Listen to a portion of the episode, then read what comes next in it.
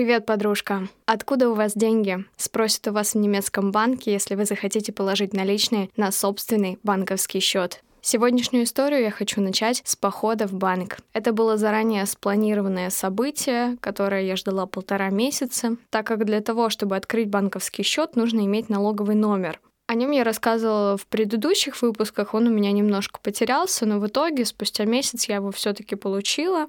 Для того, чтобы открыть счет, нужно получить запись. В банке, в котором я решила открыть счет, есть специальное отделение для студентов. Там есть персонал, который разговаривает на английском языке, и они могут работать с иностранными студентами. Это международный банк, очень известный в Германии, называется он Шпаркасса. Когда я пыталась записаться, очень долго не отвечали на почту, и я решила позвонить им лично. Я звоню им на открытую линию, говорю, разговариваете ли вы по-английски? Оператор мне ответила, что она не разговаривает по-английски, просто сбросила звонок. То есть она не перенаправила к другому специалисту, она просто сбросила звонок. Вот такая клиентоориентированность в Германии. Я решила позвонить второй раз, я же настырная. Вторая девушка, она сказала, да, я разговариваю по-английски, но so-so.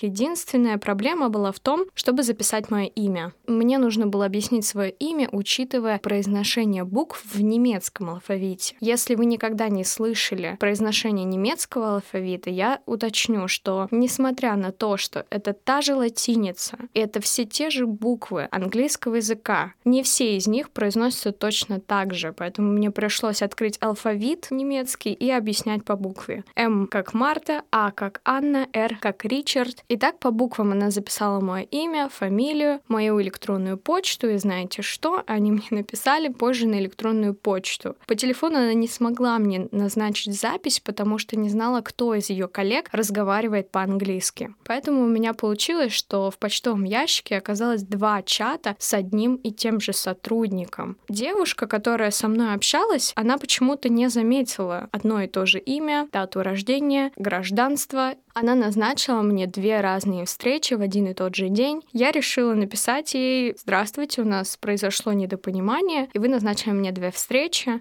На что она очень грубо ответила. Удивительно то, что в день, когда я пришла открывать банковский счет, девушка, которая со мной работала, она была безумно улыбающаяся, работала максимально профессионально. То, как она мне все на английском объяснила, по полочкам разложила, на все вопросы ответила, к личной работе с клиентами вообще вопросов нет. Что происходит по телефону и в общении по электронной почте, я не понимаю, почему такая колоссальная разница. Достаточно быстро открыли банковский счет, все объяснили, подписали все документы, и всплыл тот вопрос, с которого я начала этот подкаст. А откуда у вас деньги? Дело в том, что она спросила у меня, хочу ли я положить наличные на счет. Мне объяснили, что в Германии, если вы хотите положить большую сумму наличных на свой счет, вы должны обязательно иметь сертификат, откуда у вас эти деньги. Я привезла эти деньги из Казахстана. У меня есть чек о том, как в банке мне их выдали, то есть поменяли тенге на евро, но дело в том, что этот документ на русском, русском, а для банка этот документ должен быть на немецком, соответственно, должен быть официально переведен. Очень много нюансов по поводу наличных, которые вы хотите положить. Я так понимаю, что это отслеживание любого потока денег, который идет вне системы налогообложения, мне, как иностранному гражданину, непонятно, почему я должна тратить дополнительные деньги, чтобы переводить документ, что в банке своей страны я получила валюту. В итоге я решила этого просто не делать, положила незначительную сумму на счет, остальные деньги я оставила в наличных. Деньги, которые будут приходить с моего блокированного счета, они будут идти напрямую на карточку, поэтому там вопросов не должно быть. Помимо открытия банковского счета, мне предложили оформить liability insurance, так называемое страхование ответственности. Очень известная вещь в Германии, которая защищает вас от случайных повреждений, потери ключа. Представьте случай, вы едете на велосипеде и совершенно случайно задеваете человека мимо проходящего. Человек упал, у него сломалось колено, выдуманная сейчас история, но именно от вот таких случайных повреждений вы шли, случайно поцарапали машину. Даже такое прописано в этой страховке. Что по поводу потери ключа, тут вообще особенная история. Впервые в своей жизни увидела такую систему ключей. У вас всего один ключ. Этот ключ подходит к вашей парадной, к вашим апартаментам и к вашей комнате. То есть это такая цепочка из тех дверей, которые вы можете открыть этим ключом. Никакую другую дверь вы не сможете открыть. Вы не сможете попасть в апартаменты ниже вас этажом, выше вас этажом. Вы не сможете открыть соседнюю комнату в ваших апартаментах. Я напомню, что я живу в квартире с тремя другими людьми, и у каждого из нас есть личная комната, которую мы можем закрыть ключом. То есть вот эта система безопасности предусматривает универсальность вашего ключа для трех дверей, которые вы открываете. Если вы потеряете этот ключ, это небезопасно для всех жильцов парадной. В случаях потери ключа вы по договору съема жилья обязаны оплатить арендодателю сумму, которую он потратит на восстановление всей этой системы. Там может уйти более тысячи евро. Если коротко говоря, вы платите небольшую сумму каждый месяц за страхование ответственности, и иногда кому-то это действительно помогает. Конечно, желательно не терять ключи, даже когда вы застрахованы, это неприятный случай, но теперь я знаю, что у меня есть liability insurance, который, если что, оплатит за меня эти расходы. Спустя пару дней я открываю почтовый ящик в надежде получить письмо от банка, потому что если в Америке ты спустя две недели получаешь карту и можешь напрямую ее активировать и пользоваться, то в Германии банковская система очень запутана. Через неделю после того, как ты открыл банковский аккаунт, тебе пришлют письмо с пин-кодом. Да, ты его не сам придумываешь, немцы выдают тебе пин-код. Причем присылают это почтовым письмом, где ты монеткой должен стереть и узнать, знать свой пин-код. И еще через неделю ты получаешь свою банковскую карту и, наконец, можешь ею пользоваться. Я открываю почтовый ящик, вижу письмо, тоже от какой-то официальной организации. Дохожу до дома, открываю, а это Deutschland Radio. Я призадумалась такая, ну, радио я вроде бы не пользуюсь. Почему мне пишет радио? Ну, окей, очень много писем в Германии вы можете получать еженедельно, и это уже даже не удивляет. Но я открыла и увидела квитанцию на оплату налога на радио. И я не слушаю радио, почему я должна платить налог? Задалась я этим вопросом, перевела с немецкого языка все письмо, оказалось, что налог на радио платят абсолютно все в Германии. Обязаны платить абсолютно все. Для меня это стало еще одним сюрпризом. Я просто должна платить деньги, потому что я живу в Германии, грубо говоря, знаете. Живешь в Германии, плати за радио. А оплата взимается не с каждого человека, а поквартирно, где-то 18 евро в месяц, но так как они просят платить по кварталу, реально, то это 55 евро за три месяца за одну квартиру. Мы живем в четвером, это будет примерно 14 евро на каждого человека. Конечно, для Германии это совершенно небольшая сумма, но просто вдумайтесь, вы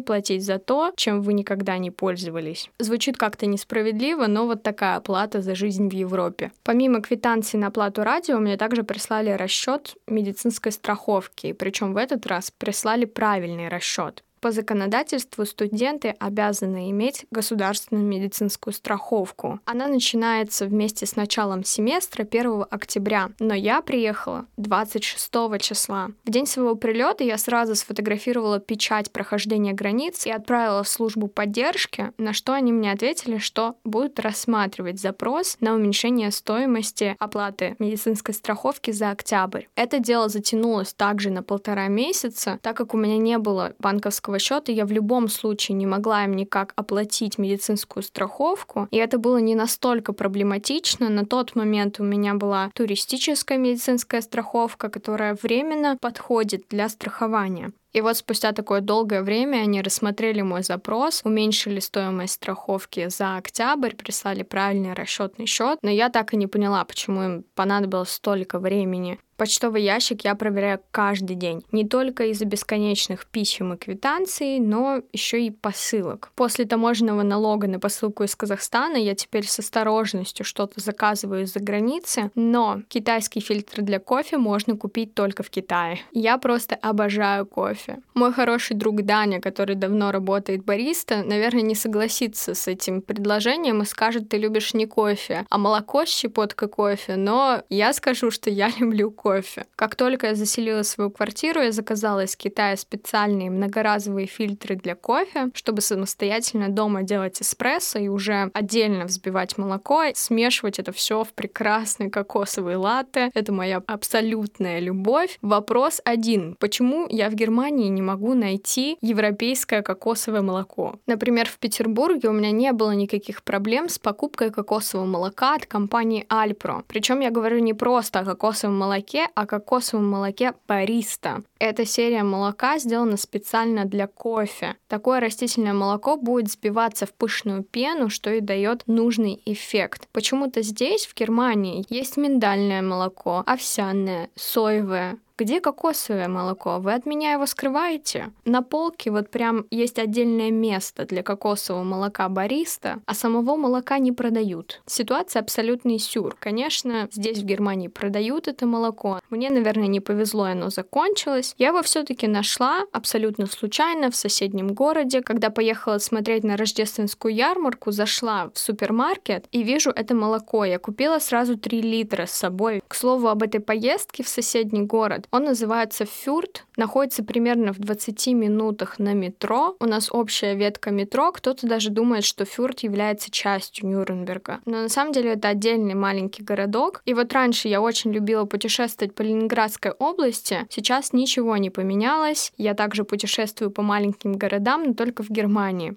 Для меня ярмарка в этом городе стала каким-то открытием. Основная тема оформления была средневековье, и это выглядит завораживающе. Вино продают в бутылках необычной формы, это выглядит как зелье. Также есть стойки с оружием, какие-то кинжалы. Продают еду, но пишут, что это таверна, а посередине разведен костер. Мне безумно понравилась эта атмосфера. К тому же город еще тише и еще безлюднее. Я думаю, что в следующих подкастах я обязательно расскажу про другие города, которые я посетила. А сейчас интересный факт про разделение мусора в Германии. По законодательству вы имеете право выбрасывать стекло только с 8 утра до 8 вечера. Мало того, что у них для стекла три отдельные тары, белое стекло, зеленое стекло, коричневое стекло, так еще его можно выбрасывать только в определенное время суток. Когда я приехала в Германию, меня очень удивило количество мусорок в доме. Одна для пластика, одна для бумаги, третья для стекла, четвертая для биоотходов